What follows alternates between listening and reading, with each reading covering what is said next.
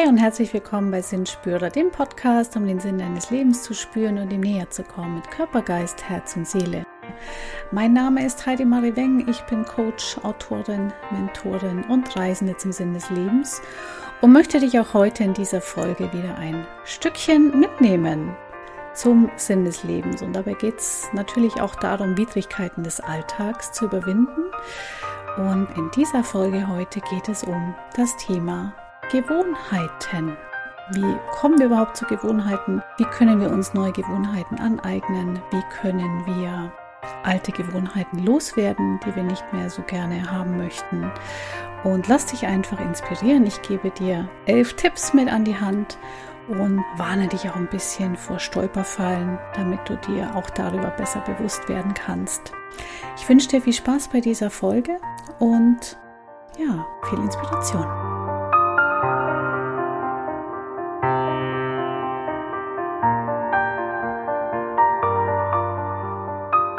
Ja, nochmal herzlich willkommen zu dieser Folge heute, wo es um Gewohnheiten geht. Also wir sprechen einmal darüber, zu was sie gut sind, warum sie vielleicht auch nützlich sind für uns, warum uns manche Gewohnheiten auch nerven, wo sie uns blockieren, wie wir auch scheitern daran, sie zu ändern.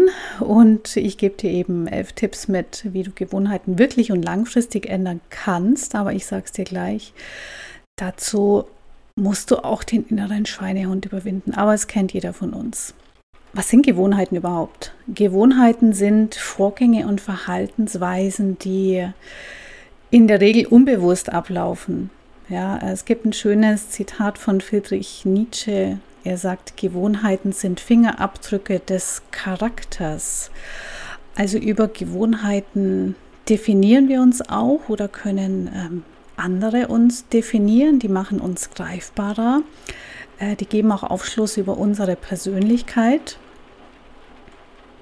Ähm, wie immer nehme ich den Podcast auf, wenn es irgendwie zu regnen anfängt. Sobald ich Podcast aufnehme, fängt es an zu regnen. Also ist es vielleicht ein bisschen laut, aber mach's dir gemütlich.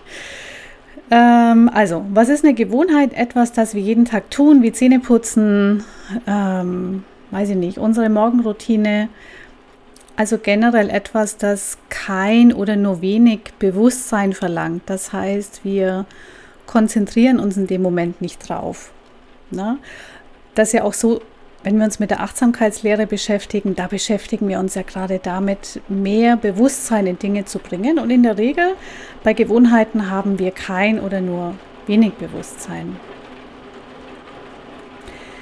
In der Psychologie definiert man Gewohnheit als eine Handlung, die wir in ähnlichen Situationen immer wieder nahezu ähm, automatisch abrufen. Also wir laufen quasi ähm, auf Autopilot in dem Fall. Da gibt es so verschiedene Prozentzahlen. Die einen Wissenschaftler, David Neal und Kollegen oder Basler Planken, die sagen eine Spanne von 30 bis 50 Prozent unseres Tagesablaufs ähm, entsprechen unseren Gewohnheiten. Andere sagen, es sind 95 Prozent, die in unbewussten Handlungen ablaufen, wobei, wenn man Gewohnheiten so definiert, dass sie eben nicht bewusst ablaufen, also vielleicht sind es tatsächlich auch mehr als die 30 bis 50 Prozent. Es gibt auch verschiedene Definitionen, Definitionen von Gewohnheiten und ähm, drei Punkte, also in drei Punkten ähm, sind sich alle einig. Äh, ein Kernelement von Gewohnheiten ist Wiederholung. Also wir, wir wiederholen die Dinge immer wieder. Dann zweiter Punkt, es gibt einen hohen Grad an Automatisierung. Ja, das heißt, Dinge laufen automatisch ab. Was daran gut ist, darüber spreche ich gleich noch. Und dritter Punkt, unsere Gewohnheiten werden durch situationsabhängige Faktoren, ne, also auch durch die Umgebung, vielleicht ausgelöst. So, wie entsteht jetzt aber eine Gewohnheit? Die Neurowissenschaftler, die verorten unsere Gewohnheit ähm, in den beidseitigen Kernen unseres Gehirns unterhalb der Großhirnrinde in den Basalganglien. Und das heißt, wenn wir zum Beispiel neue Fähigkeiten und Verhaltensmuster erlernen, dann wird zuerst die Großhirnrinde aktiv. Und dort sitzt nämlich die Zentrale für unser bewusstes Tun. Das kann man übrigens auch am Computertomographen inzwischen ganz gut beobachten. Und ähm, wenn wir Dinge, die wir bewusst tun, immer mehr üben und dabei erfolgreich sind, desto mehr verselbstständigt sich dann dieser Prozess und die Hirnsignale wandern immer tiefer auch ins Hirninnere, ja, bis sie sich dann schließlich als Routinen festgesetzt haben, nämlich in den Basalganglien. Und ähm, dann haben wir eigentlich die Gewohnheiten verinnerlicht, könnte man sagen, buchstäblich, weil eben diese Pfade im Gehirn sich neu herausbilden. Wie gesagt, Übung ist dabei äh, wichtig und ein gewisser Erfolg, wie auch immer wir den definieren. So, was ist jetzt der Nutzen von Gewohnheiten? Äh, generell ist es ja so, dass wenn wir etwas routiniert machen ne, oder wenn wir Routinen durchführen, ausführen, dann gibt uns das Sicherheit, Planbarkeit und das Gefühl von Kontrolle. Außerdem entlasten Routinen unser Gehirn. Unser Gehirn will ja immer Energie sparen und Routinen helfen dem Gehirn dabei. Denn es ist so, dass jeder neue Reiz wieder Aufmerksamkeit und Konzentration erfordert. Und ähm, das müssen wir auch jeweils mental verarbeiten. Das kostet natürlich Energie. Deswegen wird unser Gehirn immer darauf gepolt sein, Dinge zu automatisieren, weil es dadurch Energie sparen kann, logischerweise.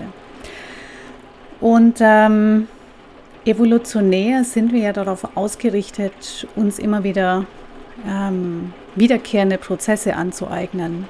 Also wir finden uns ja auch schnell in Gewohnheiten wieder, äh, wo wir dann sagen, puh, weiß ich nicht, wollte ich jetzt so gar nicht. Kommt uns dann schnell vor, aber eigentlich dauert es schon länger, um Gewohnheiten zu etablieren. Dauert eine gewisse Zeitspanne und eben das wiederkehrende Element. Aber das sind nicht immer Gewohnheiten, die wir auch haben wollen. Insofern kannst du dir auch so vorstellen, dass Gewohnheiten eigentlich Abkürzungen für unser Gehirn sind. Ja, weißt da, was zu tun ist. Und alles, was dann abseits der Gewohnheit läuft, das ist dann ähm, mit mehr Aufwand verbunden und da haben wir dann oft keine Lust drauf. Ja, deswegen tun wir uns da auch so schwer. Also, äh, Mal als Beispiel, wenn du mit deiner morgendlichen Morgenroutine beschäftigt bist oder wenn du zur Arbeit fährst oder ähm, wenn du vorhin zu Bett gehen noch irgendwie durch die sozialen Netzwerke scrollst, da musst du nicht viel nachdenken, weil du dich schon so oft auf diese Art und Weise verhalten hast, dass es sich in deinem Gehirn eingeprägt hat. Und obwohl wir durch Gewohnheit viel Zeit und Energie sparen, können sie aber natürlich unsere Produktivität, unser Wohlbefinden oder Glücklichsein negativ beeinflussen. Die positive Nachricht dabei ist, dadurch, dass sie, dass Gewohnheiten von unserem Verstand geformt werden, also haben wir auch Einfluss drauf. Ja, wir können Einfluss nehmen auf die Gewohnheiten, wenn wir es wirklich wollen, wenn wir den Willen dazu haben und wenn wir die Ausdauer dazu haben. Und dadurch könnten wir sagen, der Schlüssel dazu, dass wir Gewohnheiten ändern, ist die richtige Kommunikation mit unserem Gehirn. Unser Gehirn hat nämlich die Fähigkeit, dass es immer wieder dazu lernen kann. Wir denken ja oft, na, das geht nur in jungen Jahren. Früher dachte man, das Gehirn ist mit 20 ausgereift und dann geht nichts mehr. Ist aber nicht so. Bis ins hohe Alter können wir unser Gehirn verändern. Das nennt sich Neuroplastizität und ist wirklich eine tolle Eigenschaft. Und also insofern ist es auch nie zu spät, neue Dinge zu lernen, auch wenn wir vermeintlich denken, naja, lohnt sich nicht mehr. Ich möchte dir mal einen kleinen Selbsttest mit an die Hand geben. Kannst mal probieren, entweder schon während du den Podcast hörst oder danach. Nämlich wie groß die Macht deiner eigenen Routinen ist. Versuch mal Dinge, die du gewöhnt bist, anders zu machen. Zum Beispiel putz dir mal mit der linken Hand die Zähne, wenn du Rechtshänder bist. Oder andersrum. Oder mach überhaupt mal Dinge mit der linken Hand, wenn du Rechtshänder bist, oder mit der rechten Hand, wenn du Linkshänder bist. Das ist so ganz banal und da wirst du schon feststellen, wie schwierig es eigentlich ist, das auch durchzuhalten, weil mal kurz die Zahnbürste wechseln ist kein Ding. Aber es sich wirklich anzugewöhnen, oh, das ist dann schon ein größerer Schritt. Oder äh, nimm mal einen anderen Weg zur Arbeit. Ja, oder geh mal in einen anderen Supermarkt einkaufen. Dann wirst du feststellen, puh, das kostet mich gleich Ressourcen, weil ich weiß dann nicht, wo ich welche Lebensmittel in welchem Regal finde.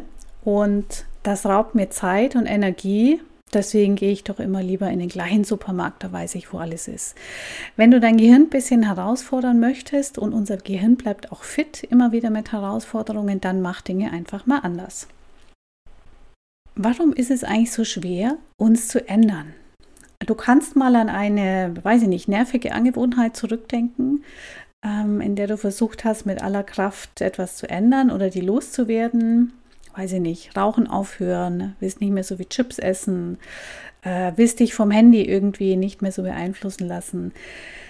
Das lässt sich schwer abschütteln. Also und eben 95 Prozent zumindest unserer Entscheidungen, äh, die wir treffen, sagt der Harvard-Professor Gerald Saltman, ähm, erreichen unser Bewusstsein gar nicht. Ja, und deswegen bringt es uns auch nichts, dass wir schlechte Angewohnheiten und Routinen nur mit Aufforderungen irgendwie versuchen beizukommen. Ja, also äh, so sehr wir Pläne schmieden oder so toll die Pläne sind, wenn wir das Ganze nur im Kopf mit Argumenten ähm, versuchen durchzusetzen, erreichen wir uns quasi selber nicht. Also wir müssen aktiv das Verhalten ändern, na, weil es eben nicht am Verstand liegt. Der Verstand kann uns zwar den Plan geben, aber die Gewohnheit durchbrechen müssen wir immer noch verknüpfen mit der Handlung. So, und jetzt kommen wir mal dazu, wie lange es eigentlich dauert, wenn wir Gewohnheiten denn ändern möchten. Ja, also wie lange dauert es tatsächlich, etwas Neues sich beizubringen? etwas Neues ähm, anzulernen. Und wenn du schon jemals versucht hast, eine nervige Gewohnheit abzulegen, dann weißt du, wovon ich rede. Es gibt so Mythos, es dauert 21 Tage. Haut nicht ganz hin, stimmt nicht ganz. Äh, woher es genau kommt, weiß ich nicht. Ähm, jedenfalls brauchen wir zum Ändern von Gewohnheiten Willenskraft, wir brauchen Selbstdisziplin, wir brauchen ein, eine Strategie und wir brauchen gutes Verständnis davon, wie sie sich überhaupt etablieren. Und dazu soll diese Podcast-Folge auch dienen. Also, ähm, die Psychologin Philippa Lally am University College in London hat herausgefunden, dass es 66 Tage dauert, um eine neue Gewohnheit zu etablieren. Also ist das Ergebnis von Studien. Und sie hat bei einem Experiment Probanden dazu aufgefordert, dass sie sich innerhalb von 84 Tagen neue Routinen aneignen. Also die mussten täglich 15 Minuten spazieren gehen, jeden Morgen 50 Sit-ups machen, mittags ein Stück Obst essen und diese Fortschritte, die wurden von den Probanden täglich protokolliert. Kannst du mir vorstellen, das selber zu machen? Also jeden Tag 15 Minuten Spaziergang, 50 Sit-ups und mittags ein Stück Obst. Bist vielleicht schon überfordert, wenn du es hörst. Ähm, also, und ähm, das Ergebnis war dann die Phase vom bewussten Ausführen einer Tätigkeit bis zur automatisierten Gewohnheit betrug im Durchschnitt, also es ist nicht die absolute Zahl, sondern im Durchschnitt 66 Tage. Und ähm, ein weiteres Ergebnis der Studie ist, dass komplexe Gewohnheiten ungefähr das eineinhalbfache an Zeit benötigen, um automatisiert zu werden. Ähm, wenn man mal damit aussetzt, dann ist es nicht so schlimm. Ja, also man darf auch mal ein, zwei Tage cheaten, Cheat Day. Äh, aber danach muss ich weitermachen, damit sich diese Gewohnheit eben etabliert.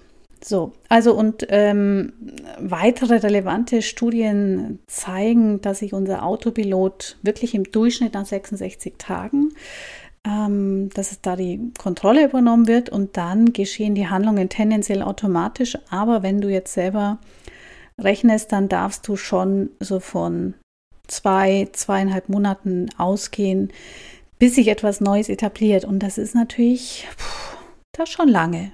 Ja, und ist eben unterschiedlich. Bei den einen geht es schneller, bei den anderen dauert es vielleicht länger. Wichtig ist, dass wir es immer wiederholen, dass die Rahmenbedingungen ähnlich oder gleich sind und ja, Disziplin, arbeiten, durchhalten. Darum geht's. Und natürlich kommt es auch darauf an, welche Art von Gewohnheit möchte ich denn etablieren. Also wenn ich mir angewöhnen möchte, jeden Morgen ein Glas Wasser zu trinken, das werde ich äh, vielleicht schneller durchziehen, als wenn ich mir angewöhnen möchte, jeden Morgen 30 Minuten zu laufen. Ja, kommt ja auch drauf an.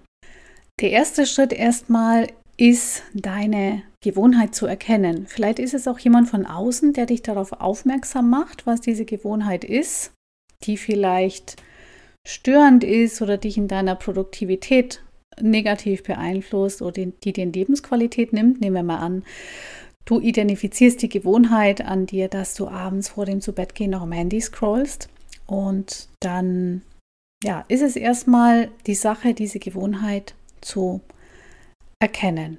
Dann kannst du als zweiten Schritt daran gehen, deine Trigger zu identifizieren. Denn für jede schlechte Angewohnheit gibt es bestimmte Auslöser. In der Psychologie nennt man das eben Trigger. Hast du bestimmt schon gehört? Triggerpunkte, da triggert mich etwas. Also das ist so, wie wenn jemand irgendwie einen Knopf bei dir drückt. Na, Triggerpunkte können auch einfach schmerzhafte Punkte sein oder wenn wir merken, da werden bestimmte Gefühle ausgelöst. Also, was sind deine äh, Trigger? Vielleicht ist es auch so, ähm, bei bestimmten Triggerpunkten oder in bestimmten Situationen äh, greifst du zu bestimmtem Essen oder greifst du zu Alkohol. Ne? Beispielsweise, wenn du frustriert bist, wenn es einen Misserfolg gibt. Und generell können eben Auslöser und Trigger Emotionen sein, also auch Stimmungslagen. Es können Orte, es können Tageszeiten oder Uhrzeiten sein. Es können bestimmte Personen sein, die in deiner Umgebung anwesend sind. Oder es können Handlungen sein. Ja, und wenn du eben diese Auslöser identifizierst, dann kannst du den Automatismus durchbrechen. Also, dein Triggerpunkt ist vielleicht, ich gehe abends ins Bett, ich lege mich ins Bett, mache das Licht aus, stelle noch meinen Wecker ein am Handy und dann schaue ich noch kurz bei Social Media vorbei. Ja, also da äh, ist vielleicht diese Situation eben ins Bett gehen, Nachttischlampe ausmachen, Wecker stellen, das sind meine Triggerpunkte, dass ich noch schnell die sozialen Netzwerke checke, bevor ich dann schlafe. Wenn ich eben diese Triggerpunkte identifiziert habe, dann ähm, kann ich ihm auch Alternativen entgegensetzen. So, und jetzt gehen wir ein bisschen tiefer, nämlich du fragst dich, Punkt 3, welches Bedürfnis steckt eigentlich dahinter? Hinter dieser nervigen Angewohnheit. Also welches Bedürfnis möchtest du mit deiner Gewohnheit befriedigen? So, und da geht es schon relativ tief rein, weil du kannst jetzt sagen, na ja, ich will einfach noch wissen, was in der Welt los ist. Ob das so das wahre Bedürfnis ist. Ähm, aber du kannst mal gucken, zum Beispiel, wenn du rauchst, rauchst du, um Ruhe zu haben. Rauchst du, um Stress loszu, äh, abzubauen, loszuwerden. Oder rauchst du vielleicht, um dich nicht ausgeschlossen zu fühlen? Könne auch sein. Vielleicht, weil dein Umfeld auch raucht. Ähm, das Beispiel im Handy. Vielleicht ist dein Bedürfnis in Wahrheit, dass du hoffst, Nachrichten zu bekommen, dass du hoffst, irgendwelche Likes zu bekommen, irgendwas zu sehen. Also das Bedürfnis vielleicht nach Anerkennung, nach wahrgenommen werden nach gemocht, geliebt werden. Ja, schreibt mir spät noch jemand, ja, schreibt mir spät jemand noch Nachrichten. Das kann ein Bedürfnis sein, das dahinter steckt. Vielleicht ist es auch, hat es mit Langeweile zu tun. Also wenn wir oft am Smartphone hängen, kann es auch wirklich mit Langeweile zu tun haben. Also auch mit sich selber sich vielleicht nicht beschäftigen können. Ähm, oder tatsächlich auch Einsamkeit. Ja, also Einsamkeit ähm, da wäre dann das Bedürfnis, das dahinter steht, quasi Verbundenheit zu spüren mit anderen Menschen, mit anderen Menschen sozial verbunden zu sein. Also und gerade bei sozialen Netzwerken und Chats ist es eben so, dass die das Bedürfnis nach sozialer Nähe befriedigen. Also und dann eben kannst du überlegen, naja, wie könnte ich das Bedürfnis denn noch stillen? Muss es denn genau diese Gewohnheit sein oder gäbe es auch eine andere? So, vierter Punkt, verändere dein Umfeld. Ähm, also wenn ich dann eben weiß, okay, was sind die Auslöser, die mich in dem Moment triggern zu dieser Gewohnheit, ähm, dann kann ich eben schauen, äh, was sind die Auslöser im Umfeld und wie kann ich die denn loswerden. Ja, also kann ich da meine Routine ändern am Abend? Laufe ich vielleicht zum Lichtschalter und mache nicht mehr die Nachttischlampe an? Äh, schaffe ich mein Umfeld vielleicht so, dass mein Handy gar nicht mehr in der Nähe ist? Ja, also lege ich mein Smartphone vielleicht tatsächlich in einen anderen Raum. Äh, wie ändere ich mein Umfeld? Und dazu gehört auch, vielleicht das Umfeld mit Personen zu ändern, das Arbeitsumfeld zu ändern, vielleicht das Umfeld in der Pause zu ändern, in meiner Mittagspause. Also denk mal darüber nach, verändere dein Umfeld, dass es dich dabei unterstützt, diese Gewohnheit, die du nicht mehr möchtest, nicht mehr durchzuführen. Ja. So, Punkt 4. Formuliere übergeordnete Ziele und positive Unterziele. Was ist damit gemeint? Generell ist mit positiven Zielen damit gemeint, dass wir sie eben nicht negativ formulieren, denn unser Gehirn erkennt negative ähm, negative Sätze nicht oder Satzkonstruktionen. Also es hilft nichts, wenn ich sage, ich, ich will kein Junkfood mehr essen, sondern wenn ich es positiv formuliere, sage ich dann eben, ich werde jetzt anfangen, gesund zu essen. Ja, also positiv formulieren, generell die Ziele. Und frag dich mal, was ist dein übergeordnetes Ziel? Na, wenn es sich aufs Essen bezieht, dann ähm, ist dein Ziel vielleicht, ich möchte mich wohl und gesund fühlen ja, und nicht, ich möchte nicht mehr dick sein oder so. Was dir dabei helfen kann, sind auch Visualisierungen, entweder auf dem Vision Board oder du machst das für dich selbst in meditativer Haltung. Also stell dir vor, wenn diese Gewohnheit abgelegt ist und wenn ich die neue Gewohnheit habe, wie ist mein Leben dann? Ja, also, dass wir eben dieses übergeordnete Ziel, wie sieht dann eigentlich alles aus? Nicht nur, was ist dann nicht mehr da, sondern wie sieht mein Leben dann aus? Ja, sonst stell dir vor, du hast dein Ergebnis bereits erreicht. Ja, du hast es geschafft, diese Gewohnheit abzulegen. Stell dir mal vor, wie du dich dann fühlst, was du dann tust, was du sagst, in welchem Umfeld du dich bewegst, mit welchen Personen du zusammen bist. Ne, so, so bis ins kleinste Detail, wirklich kannst du da in der Vorstellung daran arbeiten und das Ganze visualisieren. Und unser Gehirn kann nicht wirklich unterscheiden, ob die Situation jetzt nur im Kopf stattfindet oder ob sie wirklich eingetroffen ist. Also das weiß man aus Forschungen. Visualisierungen sind sehr kraftvoll, vor allem wenn man sie eben wiederholt. Ja, also versetze dich schon in die Lage, als wäre die Gewohnheit schon nicht mehr da, als hättest du sie schon überwunden und geh da gedanklich und in Bildern und auch mit Gefühlen immer wieder hin. Das wird dich sehr in diesem Prozess unterstützen. Ein weiterer Punkt, um deine Gewohnheit an dieser Stelle zu unterstützen, ist deine Gewohnheit durch eine bessere Gewohnheit zu ersetzen. Also wenn ich eine Gewohnheit durch eine andere ersetze, dann tue ich mir leichter, das Ganze zu überwinden. Also beispielsweise, ich möchte aufhören, zu viel Zucker in den Kaffee zu tun. Vielleicht entscheide ich mich dann einfach einen Schluck Milch statt Zucker in den Kaffee zu tun. Also ich ersetze etwas. Das kann mit verschiedenen Dingen funktionieren, kommt immer darauf an, wie du persönlich da auch drauf bist, aber such dir da am besten etwas aus, was deine Gewohnheit ersetzt und was dir so eine Art Ersatz liefert. Im ersten Moment denkst du vielleicht, puh, nee, so ein wirklicher Ersatz ist das nicht. Zucker im Kaffee kann nichts ersetzen. Aber auch da spielt die Gewohnheit eine große Rolle. Kann ich aus eigener Erfahrung berichten. Ich habe mir ähm, abgewöhnt, Zucker in den Kaffee zu tun. Ich habe früher auch sehr gern Cappuccino getrunken. Inzwischen vertrage ich keine Kuhmilch mehr. Und in dem Zuge habe ich mir den Kaffee auch gleich abgewöhnt. Und siehe da, nach einer gewissen Zeit ähm, gewöhnt man sich dran. Und bei mir war es eben so, dass ich mir dann auch gesagt habe, Mensch, ich will schmecken, wie der Kaffee wirklich schmeckt. Wenn du Zucker im Kaffee hast, schmeckt es nicht wie Kaffee, sondern wie Zuckerwasser. ähm, und seit ich keinen Zucker mehr in den Kaffee tue, kann ich das Kaffeearoma viel besser schmecken. Also, schau mal, wie das ist mit der Gewohnheit, ob du die durch irgendetwas anderes ersetzen kannst. So, Punkt 7. Was hilft noch dabei, äh, Gewohnheiten zu überwinden? Erzähle anderen davon und such dir Unterstützer.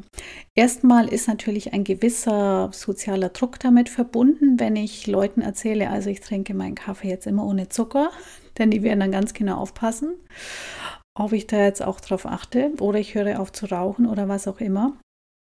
Also du schaffst dir damit selber einen gewissen sozialen Druck, der kann dir aber durchaus dabei helfen. Na, wenn das eben wahre Freunde sind, dann werden sie dich auch bei deinen Zielen unterstützen. Ja, ähm, wenn wir anderen eine öffentliche Zusage geben, dann neigen wir so dazu, uns auch verpflichtet zu fühlen. Schau, wie das bei dir im Rahmen ist.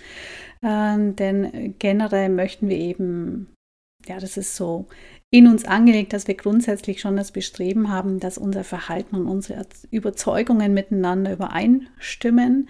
Das nennt man auch kognitive Dissonanz. Also wir können selbst schlecht damit umgehen, wenn wir Dinge anders sagen, als wir sie dann tun. Also nutze das. Vielleicht hast du auch jemanden im Umfeld, der ebenso eine blöde Angewohnheit loswerden möchte, dann könnt ihr euch da auch zusammentun. Ja, dann ist das zu zweit auch einfacher oder wenn es noch mehr sind. Auch in Gruppen funktioniert das gut, ja, weil man sich da gegenseitig einfach Kraft geben kann, Anregungen austauschen kann, Inspiration, man gibt sich positives Feedback, vielleicht feuert man sich an. Und auch nach Rückschlägen, die unweigerlich passieren, was auch nicht schlimm ist, passiert einfach. Aber die kann ich dann besser überwinden, wenn ich noch ein Backup habe, wenn ich weiß, das sind noch andere Personen, die bauen mich dann auf, die glauben an mich, die sind stolz auf mich und ähm, ja, aber mach dir nichts vor, Rückfälle werden kommen. Ist leider so. Punkt 8, gehe Versuchungen aus dem Weg. Also am besten auch eine Vermeidungsstrategie fahren. Vermeide alles, was dich irgendwie zurück in diese Routine führt. Kauf keine Chips mehr, leg das Handy in den anderen Raum, meide bestimmte Restaurants oder Cafés oder was auch immer, wenn du da nicht mehr festsitzen möchtest. Dann kannst du halt nicht mehr zur Raucherpause gehen mit den Kollegen und ähm, wenn dein Bedürfnis aber, das dahinter steht, soziale Nähe ist, solltest du dir eben einen Ersatz schaffen. Ne? Also überlege, wie kann ich trotzdem soziale Nähe und Verbundenheit fühlen, vielleicht mit Kollegen oder mit Freunden, auch wenn ich jetzt das Rauchen aufhöre. Punkt 9. Sei nett zu dir selbst. Da tun wir uns manchmal nicht so ganz ähm, leicht, sondern wir beschimpfen uns dann, wenn wir es wieder nicht geschafft haben und wenn wir jetzt einen Rückfall hatten und es hat wieder nicht geklappt. Und wir haben uns hinreißen lassen und sind dann sauer auf uns selber. Also es besteht immer die Möglichkeit, dass es nicht komplett glatt läuft, ähm, weil natürlich ist es verlockend, in diese Gewohnheiten zurückzufallen. Und du kannst auch deinem Hirn ein bisschen die, die Schuld geben. Ähm, dein Gehirn möchte einfach auf die alten Pfade gerne zurück, aber unser Wille ist stärker. Also das Beste, was du da tun kannst, ist, sei zu dir selbst nett, und ähm, denn wenn du dich selbst so fertig machst, dann ist dein Ziel vielleicht so mit negativen Gefühlen besetzt, dann hast du gar keine Lust mehr weiterzumachen und ähm, erkennst deinen Fortschritt auch nicht an. Also sei nett und sei milde zu dir. Tipp 10. Belohne deine Erfolge. Ja, ein ganz wichtiger Punkt in dieser ganzen Geschichte, die Auslöser erkennen, also die, äh, dann die Trigger identifizieren und Erfolge belohnen, mach das auf jeden Fall. Und vielleicht nicht erst ganz am Ende, sondern auch von Zeit zu Zeit mit Zwischenschritten, ja, oder gönn dir Cheat Days und zeig ganz bewusst auch in deiner Belohnung und ja, genieß das tatsächlich auch. Ähm, Spaß darf da nicht zu kurz kommen. Und was lernt unser Gehirn dabei? Unser Gehirn lernt dabei, dass sich diese positive Belohnung äh, gut anfühlt. Das heißt, wir verbinden damit positive Gefühle. In der Psychologie würde man da sagen, positiv, positive Konditionierung. Was natürlich immer von der Partie ist, und das habe ich vorhin schon immer wieder angerissen, der Tipp 11, Geduld und Durchhalten. Leider müssen wir da durch und wahrscheinlich ist das der schwerste Schritt. Geduld und durchhalten. Und wie wir gehört haben, müssen wir eine ganze Weile durchhalten. Also es reichen eben nicht nur drei Wochen, sondern ähm, so mit acht bis zehn Wochen musst du schon rechnen. Aber wie gesagt, plan da wirklich auch mal ein, dass du mal locker lassen darfst, dass du dich selber dafür lobst und belohnst. Und ähm, wenn wir schlechte Gewohnheiten ablegen wollen, dann müssen wir da einfach dranbleiben. Aber hab immer dein positives, großes Ziel vor Augen, für das es sich lohnt. Und dann wirst du das über die Zeit auch schaffen. Und ja, das Durchhalten ist letztlich dann der Schlüssel zu einem zufriedenen, erfolgreichen und glücklichen Leben. Was sind jetzt häufige Fehler oder Stolperfallen, die dazu führen, dass wir es nicht schaffen, Gewohnheiten zu ändern? Also Rückfälle, Erfolgsblockaden, äh, basieren oft auf drei typischen Stolperfallen, die will ich dir jetzt vorstellen. Die stehen uns auf dem Weg und die hindern uns auch daran, schlechte Gewohnheiten loszuwerden. Einmal ist das, äh, wenn wir nicht wissen, was genau der Auslöser ist. Ja, also haben wir darüber gesprochen, jede Gewohnheit basiert letztlich auf einem oder mehreren Auslösern. Ja, und wenn ich dann das Bedürfnis dahinter eben nicht erkenne, also äh, will ich Stress abbauen, ist es Langeweile, ähm, habe ich Angst, alleine zu sein, äh, wenn ich das nicht erkenne und mich ähm, ja, reflektiere äh, darüber, dann habe ich ständigen Kampf mit diesen Versuchungen. Also im Prinzip muss ich die Auslöser und die Bedürfnisse dahinter kennen, dann kann ich es von der Tiefe her angehen. Die zweite Stolperfalle ist falsche Motivation. Und ähm, um die Routinen eben zu durchbrechen, brauche ich Disziplin und dies aber auch abhängig von meiner Motivation. Also warum will ich es mir abgewöhnen? Wie gesagt, wenn mir jetzt mein Partner sagt, ich möchte, dass du Rauchen aufhörst, ich bin aber nicht davon überzeugt ne, und ich habe einfach ein Bedürfnis, dass ich damit verbinde, dann werde ich es nicht schaffen oder werde immer wieder rückfällig werden. Ja, also man sollte auch nicht von Menschen verlangen, Dinge zu ändern, nur aus Liebe. Ja, finde ich, ist der falsche Weg. Die Person, die muss oder darf dann schon selber drauf kommen. Aber ich darf mich eben immer fragen, was ist denn meine Motivation? Und wenn ich die kenne und wenn ich dieses große Ziel eben auch vor Augen, vor Augen habe, dann kann ich auch durchhalten. Ich kann mich in dem Zusammenhang auch fragen, vielleicht verknüpfe ich es mit Angst, wenn ich diese Gewohnheit überwunden habe. Ja, also was passiert, wenn ich die Gewohnheit überwunden habe? Gibt es irgendwas, was mir daran Angst macht? Einsamkeit, Angst vor Ablehnung. Ich bin aus einer anderen Gruppe dann ausgeschlossen. Also da nochmal ganz genau hingucken. Vielleicht sabotiere ich mich selber, dass ich diese Gewohnheit eben nicht ändern kann, weil ich Angst habe vor etwas, was in dem Danachleben steht, wenn ich die Gewohnheit überwunden habe. Vor was hast du da vielleicht Angst? Jo, und die dritte Stolperfalle, die ist eigentlich ganz gängig. Ich glaube, kennt jeder von uns. Wir nehmen uns zu viel auf einmal vor. Ja, also es äh, reicht irgendwie nicht, eine Gewohnheit zu etablieren, sondern ich will dann gleich komplett mein ganzes Leben ändern und will gleich fünf Gewohnheiten vielleicht äh, neu machen und habe eine sehr hohe Erwartungshaltung an mich selbst und dann funktioniert das nicht so. Du darfst immer sehen, wir haben ja auch jahrelang darauf hingearbeitet, uns diese Gewohnheiten anzueignen. Die sind schon sehr alt und ähm, sehr tief verankert in uns. Das heißt, wir werden die nicht ohne weiteres loswerden. Also mach vielleicht lieber kleine Schritte. Wenn du jetzt ein großes Ziel hast, dann hilft es vielleicht tatsächlich, es in kleinere Schritte zu unterteilen und diese Meilensteine dann jeweils zu belohnen. Ja, das wäre eine gute Vorgehensweise und äh, was du machen könntest, ist, dass du ähm, zum Beispiel diese Abstände zwischen den Meilensteinen immer wieder veränderst und auch die Belohnungen variierst, weil sonst, wenn auch das zur Gewohnheit wird, dann ist es vielleicht auch nutzlos. Also schraub deine eigenen Erwartungen runter. Fehler machen an sich ist überhaupt ein ganz produktiver Schritt in dieser Reise, Gewohnheiten loszuwerden, weil du etwas über deine Gewohnheiten lernen kannst und ähm, ja, damit kannst du auch vielleicht deiner eigenen Strategie mehr auf die Schliche kommen. Wenn du jetzt feststellst, puh, da bin ich gescheitert, weiß ich nicht, du warst auf einem Businessessen und hast doch wieder Fleisch gegessen, obwohl du dir vorgenommen hast, das nicht mehr zu tun. Äh, wir lernen eben aus unseren Fehlern und genau durch dieses Lernen oder diese Momente des Scheiterns können wir ja uns noch tiefer mit uns selbst beschäftigen und das führt vielleicht dazu, dass es letztlich noch der ausschlaggebende Punkt ist für uns selber in der eigenen Motivation, eine Gewohnheit zu verhindern. Ja, das war sie meine Folge zu Gewohnheiten und wie du sie hoffentlich auch langfristig ändern kannst. Gib mir gerne Bescheid, wie dir die Folge gefallen hat, ob du vielleicht noch andere Anregungen hast. Vielen lieben Dank an euch auch für eure stetigen Kommentare, für eure Feedbacks und ähm, dass ihr mich auch immer wieder mit Themenwünschen versorgt. Und ja, ich wünsche dir jetzt einfach, dass du eine oder mehrere Gewohnheiten erfolgreich ändern kannst, dass ich dir dazu Anregungen geben konnte. Und ja, wir sehen uns wieder beim nächsten Mal und hören uns beim nächsten Mal von Herz zu Herz. Deine Heidi.